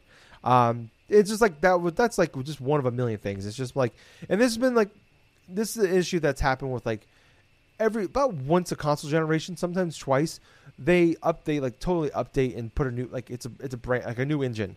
They do with Madden. So then the problem is they focus so much on this new engine and getting that working with this new game that and we all understand it. Madden players do. Everybody like I think a lot of people do for the most part. Is a lot of things that were in the old engine that they just can't kind of keep you know uh, building upon don't get brought over or it takes a couple years to get them back into there because they're so focused on building this engine that they like you know like things got to cut corners. They're under a contract. They have to have this game out um, before the season kicks off. Whatever blah blah. We all understand it. We move along. It kind of sucks but whatever. Um, after the last uh, um, engine change i think it was like 27 2016 2017 something like that. Like they just they, they the, it just Matt franchise mode's been stagnant. So anyways long story short story long here i guess. Um, they uh, after they announced all the shit that they're doing for Madden 21, and it's like basically like, oh, you're, you're not doing anything to Madden or for franchise mode. Like it, be, like it just became this huge thing on Twitter where like it became the number one trend on Twitter for hours afterwards, where it says fix franchise, um, and that was a big deal. And like the, the EA and Madden came out and were like, we hear you, and like here's like they came out like you know, like they, it's like we're gonna come back to you here soon with some updates and plans, what's gonna go on. Uh, they came back and like we here's these big things we're adding uh, for the franchise mode over the course of the year. And they said They said the big changes will be next year, um, Madden 22, and they definitely are. You know what? What I played so far, they're definitely doing a good job. It's not as great as it was because, like, man, like the Madden on like PS2 and like early 360, the first half of 360 PS3 era, those were the best ones. Where like they had like Yes. they had like um like stories they would do. They'd have like um they have articles written and shit you can read about like what's going on around the league. So like it wasn't just like you're focusing on your team. You can like read what's happening on the like oh fucking Brett Favre retires or like there was actually a radio host who would sit there and talk about all the events of what happened the past week in your franchise mode. And like it was so cool, all the cool shit they would do, and like it was so focused. And there was like they had the mini camp modes where if you wanted to make this individual player really good, you can like do uh, mini camp drills to focus on him and get his, his stats up. Um, shit like that that everybody like a lot of people love and it's like people think fondly back to and it's just they've been gone for 15 years and they don't have that in here but they, they're definitely they're doing better of like focusing on like news around the NFL or you can like you can see all the stats um, around the league. You can like it's right there, like league leaders. And it has like the top ten passing yards, touchdowns, whatever, blah blah. blah. Uh, you can see like uh, like you you play 15 years of, of your Madden mode, but you can't see like what happened each season. Like you can't see like who won the Super Bowl, who won the NFL MVP in 2025 of this year. They have that now. So you can actually Oh, look at all your past seasons, like shit like that. Like these are what tiny, minuscule things they've added, but those are like big for us. Like it's just like you're doing something here. But like the, the major things they've changed is like um, build like a, a big complaint they had was like you actually had like a staff. Like when you, you, you create your coach, you have a staff. Like you have your, your offensive coordinator, defensive coordinator, special team coordinator, and they were actually the, the one downside is like so they have these in this now where you actually have coordinators and they all have skill trees now. And as you like do things and you, you, you complete goals, you can do things. Or like now your players like offensive line, you can get you get uh, point points it can use to like add you know things you, you can add get new uh, things for you like uh, linemen now get uh, ten percent more XP uh, for in games or uh, you can, it's it's ten percent easier now to make a trade or and stuff like just like little things like that. Or you know or you get more scouting points for for the, the for the NFL draft next year shit like that. Um, and they actually have like offensive defensive coordinators. Uh, the only downside is they're not real people which kind of sucks because like the the old ones like like 15 years ago 10 years ago they had like a ton of they had all the offensive defensive coordinators special teams coordinators all the head coaches and then they had all of like the the ones that don't have jobs currently were on like in the game so you can just like hire and fire coaches and sign them to your team and they all had like like this offensive coordinator will give stat boosts to your running backs and receivers shit like that they all had like and like different playbooks and everything like that like they have that they just like like nitpick shit where they don't have the actual coaches themselves. It's all fake generated names for that oh, part. okay. Um, but you know, like the little thing like that. That's a big thing for people. Um, just like just like a lot. It's it's it's like so nitpicky. I think to a lot of people, but it's like shit like that just makes a big difference. It's just like even like like the way the whole like menu looks is completely different for the first time in in years, and like that's awesome. It just like it just like it literally was like untouched for years. Like nothing. Like it was exactly copy paste over year over year, and the only thing changed was was the, the like the teams, like the players and the teams. That was it. Which obviously is the most important part. But it's just like when you put hundreds of hours, it's just like anything with like you you talk about like Destiny two. This is my Destiny two. It's like these like you know when it's like for the outside it's like okay no one cares but like to us it's like no this shit really matters to us like It does. we're good we want to keep playing this thing we love playing this game we just want a reason to keep playing this and like they're definitely doing a really great job of doing that they do pro- they have promised more shit down the road I, I'm really I'm I'm just really happy so far with uh, you know I love Madden like I said I, I put hundreds of hours into it but like uh, they've done a great job of like dealing with like uh, the frustration like my some of my favorite parts about Madden is the game in between the game of like, like I said, running the team, and they're making that more fun for me. Um, but yeah, I've been, like I said, I've only put like you know four hours of that. I, I don't think I'm going to talk about too much unless my opinions drastically change. Um, but yeah, that's what I've been playing so far. Should we get into the big thing we've both been playing? Yes. All right. We're uh, Dodgeball Academia is the game we're talking about. Um, I, I do want to. You're farther ahead, so I do want to hear about you know your your opinion so far. All right, so for Dodgeball Academia, I definitely have played a lot more since the last recording. I am at the start of episode 8. This is the final episode in regards to this whole game, so I'm just about to go into the final battle, sort of say, finishing up a bunch of loose ends. And I have to admit, Tyler, this game initially took me by surprise, not only by its announcement, but also me playing this game, how much it's so reminiscent of old JRPGs, has sort of the same kind of character tropes and that, that sort and that style, but what's more or less interesting is like a lot of the different things I was learning and also getting into. Like for example, it's like there's a specific type of uh, side mission that you have, like in one of the episodes, either six or seven, where you have to go and uh, go to Big Tony, right? There's this character called Big Tony and stuff. He has this like a secret shop or whatsoever, and he also has this like an underground tournament thing that you have to go through and i figured out through a process elimination stuff that i could use that to grind a whole bunch of currency if i really wanted to. Now using that on top of like adjusting the, the accessibility sliders and everything else and stuff i mean that's what ended up helping me get the side mission for him done. But what was fairly interesting in regards is to dodgeball academia in general it's like it's so how accessible it is. It's sort of mm-hmm. similar to celeste how you could go and manipulate the difficulty if you choose to at specific parts if you're like not enjoying some aspects of this game which quite honestly there are some difficulty spikes for dodgeball academia and it really comes at episode 6 in specific I could notice that off the top of my head and stuff. Not only for that whole Big Tony's side quest and stuff for like uh, the big old tournament and stuff, but also in some of the in some of the later portions of some of the boss battles. Yes, yes, it definitely has played a different part in regards to some of the difficulty. But overall, I have been enjoying the hell out of this game experimenting with the different characters, getting used to playing with different characters like Sunako or like Soy or like uh, like uh, Iabo, like Kiabo and stuff like that. It has definitely been an interesting foray to mix, mix and match a bunch of different characters, equip all these different type of gimmick equipments and stuff. Finding out like certain dialogue that some NPC characters are are talking about that uh, or pay callbacks to like say the original Pokemon game or like or callbacks to like different types of like pop culture references and stuff. It's definitely been a fun time. And what's kind of hilarious though is like they have like specific kind of characters and stuff have their like uh are very memorable to me, like say Boris and his sister Vampy. Yeah, that's definitely like one of those like stereotypical sort of as like aspects of uh big brother protecting little sister and doing this and that, that type of a trope. But uh, I'm really liking Boris and Vampy. I'm also really liking like some of the characters, the side characters and stuff. Like, uh, no, yeah, not not like just Balloony and stuff like that, but like the party characters, you know, like Mina, Sunako, Balloon. like Soy and Kiabo. It's like all of them are very distinct in terms of not only their play style, but also in terms of their characters as well. Like for example, you have Sunako.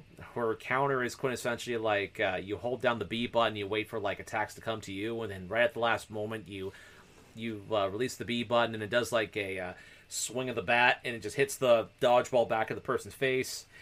Then it's like you have like uh, Soy that has these different types of different types like ultimate abilities and stuff to where it creates tornadoes and all this other stuff and like lightning quick reflexes and that and then all of a sudden, yeah, Kiabo, that's more or less kind of like a support character to where if you hold the focus, his focus attack is literally sharing his, like, uh, draining his HP to give to his teammates and stuff.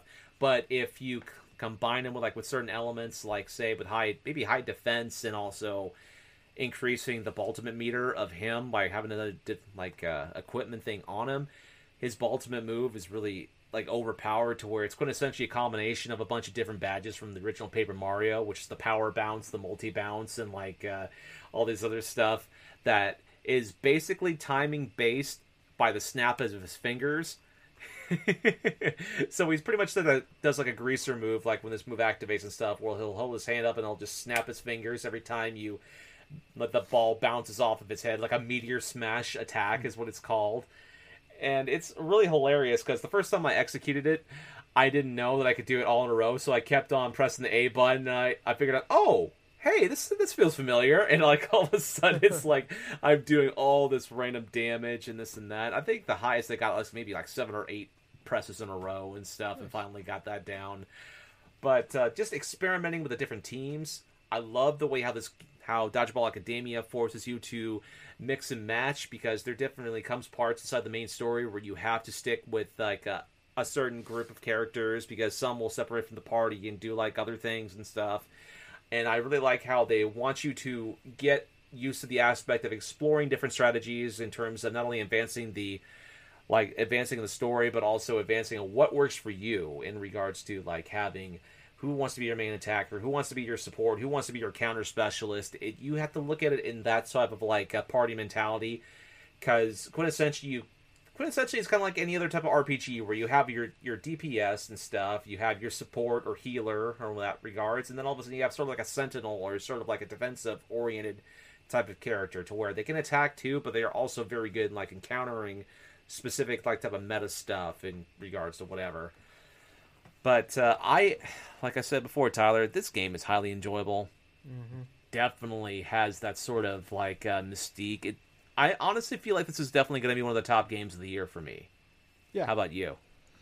I, I'm with you right now. Definitely. Um, I am somewhere in the middle of episode six. Uh, I, I just playing games in the middle of the week has been difficult, so uh, I played it a bunch sun, last Sunday, and I played it a, a, a bunch today. I think I'm like seven hours in, give or take. Um, but yeah, I'm just having a blast with this game. The only sometimes the only downside sometimes is like I just wish I could play more of the game itself. Mm. At some points where like I just the game like it's like I really enjoy the characters. I love the world. Like I love the goofiness of it. Like everything is everything in this game to me. Like for what this game is trying to be, it is as about as perfect as you can get. Um, like they are nailing everything about this game for me.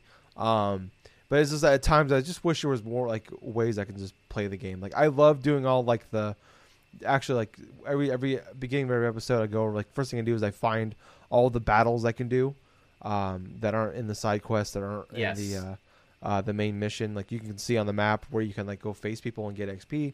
It's like I'm just like I'm just having a blast going around like facing them. And there's like the different balls you can like you face. Like there's the poison one that the, every second you hold it you lose you're losing HP. Um, or there's the the fire one that like it hits you it does fire damage. Or there's the, there's the the gum one where it hits you and you're like you get stuck. If you get hit by it, you're stuck and you can't move and like you can't defend yourself. Um, yeah, so I'm just it's just the more I play it, the more fun if, if this fucking game is. Like, like everything you said is like exactly how I feel.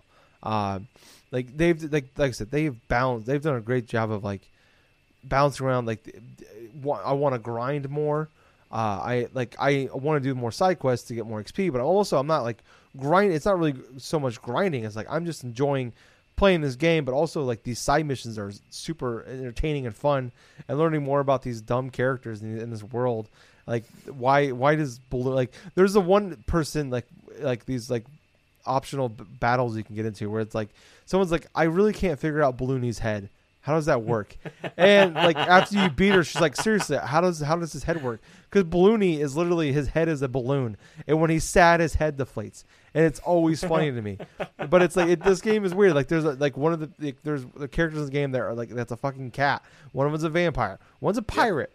There's a there's a pirate in the game. I don't know why. There's a pirate. I don't know why the, that one sticks out more to me than the cat, but it, that's just how it is. Um, but like ninety percent of the people in this world just normal looking humans. But then there's these random creatures, and like you have these, they all have like like I said, like all the like it's so fun like learning, um, you know all these different enemies as you face them. Like everybody has different abilities. Like you're saying, everybody in your party has their own abilities, but like so does you know the the enemies you face. Like some of them like they throw the ball, but like right when it gets to you and you're about you're about to like catch it, like it slows down. Or like there's the one like they just fucking rockets, hundred mile per hour shots, or the ones that like they uh they like spin in a circle like a torn like a they do a little tornado thing at you, and you got like out the timing on that.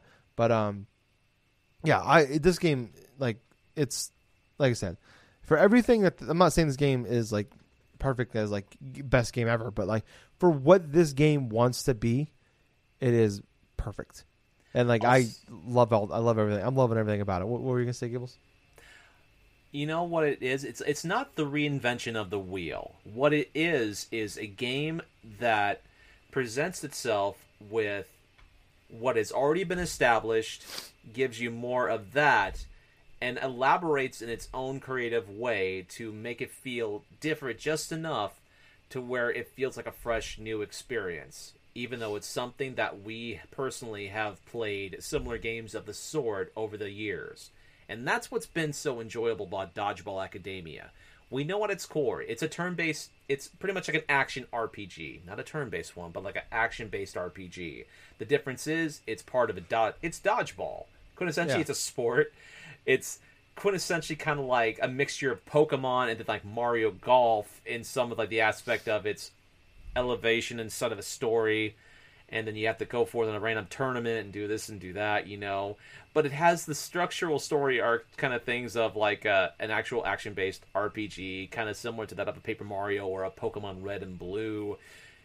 But at the same time, that's the character developments and stuff of a standard like Japanese RPG. You know, it's it's sort of a unique take on some of the probably some of the favorite games that the developers and definitely the creator of this game had growing up. Mm-hmm. But essentially, I feel like a, this is a game that is definitely aimed towards someone like myself that has played like so many different games, so many different types of RPGs over the years that this game looks feels like it's been catered to like gamers kind of like you like kind of like you and I Tyler to where it just scratches that itch and stuff that you want to play that you haven't been played haven't played for a while but yeah I Yeah. kind of feel that way about it I really think like like we were we were talking about like it's usually before the show, we we just kind of talk about like what's going on with us, and we just talk about like we just bullshit like buddies, and we we, we purposely don't talk about news or what we've been playing. We we usually we never do that, but as soon as like it wasn't even three minutes into the conversation, and we we spent fifteen minutes discussing. Uh, dodgeball. That's how much we like this game. Where it's like we are both loving this. We couldn't help but talk about. it. that No, we purposely don't tell each other shit or give our opinions on things until we get on the show. We like we we've always done that, and it, it's like as soon as like we got like like I said, we we did the pleasantries at the beginning. I was just like, so um, what's going on with you in Dodgeball Academia there, Gables? And it's like, boom, fifteen minutes later, we should probably start the show. but yeah, this game, like I said, it's a blast. But like you're like you're talking about, like it, it takes all these different elements from so many different games, and it does it so well. And like, and that I mean, it's so difficult to do because I, I we, there's games we've done we've seen where like they try to do that, and it's just like it, eh, it doesn't work. And like, like Mhm. not to say that there's, there's nothing there's nothing wrong with doing that. It's just like if it doesn't work, it stands out. And this game, it like it's It really like works. They take, it really works. Like yeah, they have like the goofiness of Paper Mario games. They have they follow the Pokemon RPG formula of like the story and the world, and then like even literally look like pop-ups from Paper Yeah. Mario dude yeah, like and then like the battling is fucking Super Dodgeball from goddamn NES, but it's fucking a blast.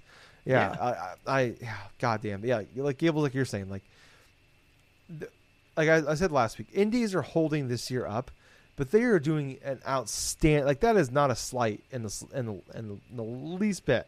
Like that, they are killing it this year, and this is just another reason shit. why. Like this game, like you're saying, this game is going to be high up uh, on your list. It's definitely like at this point in time. The, I know it's it's it's easy to say that right now because we're playing it currently and it's only August, but right now it's I think it's definitely both high up on our list. Tyler, I'm going to say this right now. It's like with how indie games have fared this year. I mean, granted, it feels like a big old resurgence of like the type of games we'd be playing a hell of a long time ago, but it's like especially this year, it feels like that the indie games have definitely like eclipsed a lot of what the AAA the publishers have been trying to put out for this year, in my honest opinion, and not just eclipse them, but like blast past. You know, they don't. And we're talking about like smaller teams doing this and that. It's quintessentially like how gaming was back in the NES and Super Nintendo days, where you didn't have all these hundreds of people creating one game. You have a small group of people, very passionate, very dedicated to what they want to create. Give us these excellent experiences. I mean, God, this past year, like with Cyber Shadow, with like fucking this game, Dodgeball Academia, there are other like Store. in like Death's Last Door. Yes, exactly. And like, there's even more games that I really want to try in that regards. You know, like Ender Lilies. I heard that game's amazing. Axiom Verge Two. That's gonna be something. You know, it's like it feels like it really does feel like I'm back in the 90s where these games are like what I would hear about, maybe, or read about in magazines or this or that. And then I go down and I try them out, and then, like, this is, I quintessentially feel like this is the golden age of independent gaming. Yeah. yeah. We are definitely living in, in a high point of indie games, so. And I think this this week, uh, this last couple months especially, is only showing that, and then having the the the Nindie event also is just hammering that opinion home. All right. So, with that in mind, everyone, that is the end of episode 447 of the Drunk Dash Nerds podcast. Now, if you want to go for it, then follow us on our different social media platforms here. On Twitter, we are Drunk Nerds Pod. On Facebook, we are Drunk Dash Nerds. Twitch, Drunk Nerds Podcast. On YouTube, Drunk Dash Nerds. And pretty much wherever pods are cast. So, Apple, Spotify, Anchor, Google, whatever the heck, we are on that platform. So, until we meet again, fair listeners, I have been your host, Sir Colonel Gables. I've been Tyler. And until next time, everyone, have yourself a fun time. Remember, life moves on regardless of whatever types of trials and tribulations you may go through. But most importantly of all that, thank you for listening to another fun filled episode of the Drunk Dash Nerds podcast. And hey, Gables. Yep. Too sweet. Too sweet, man. Bye, guys. See ya.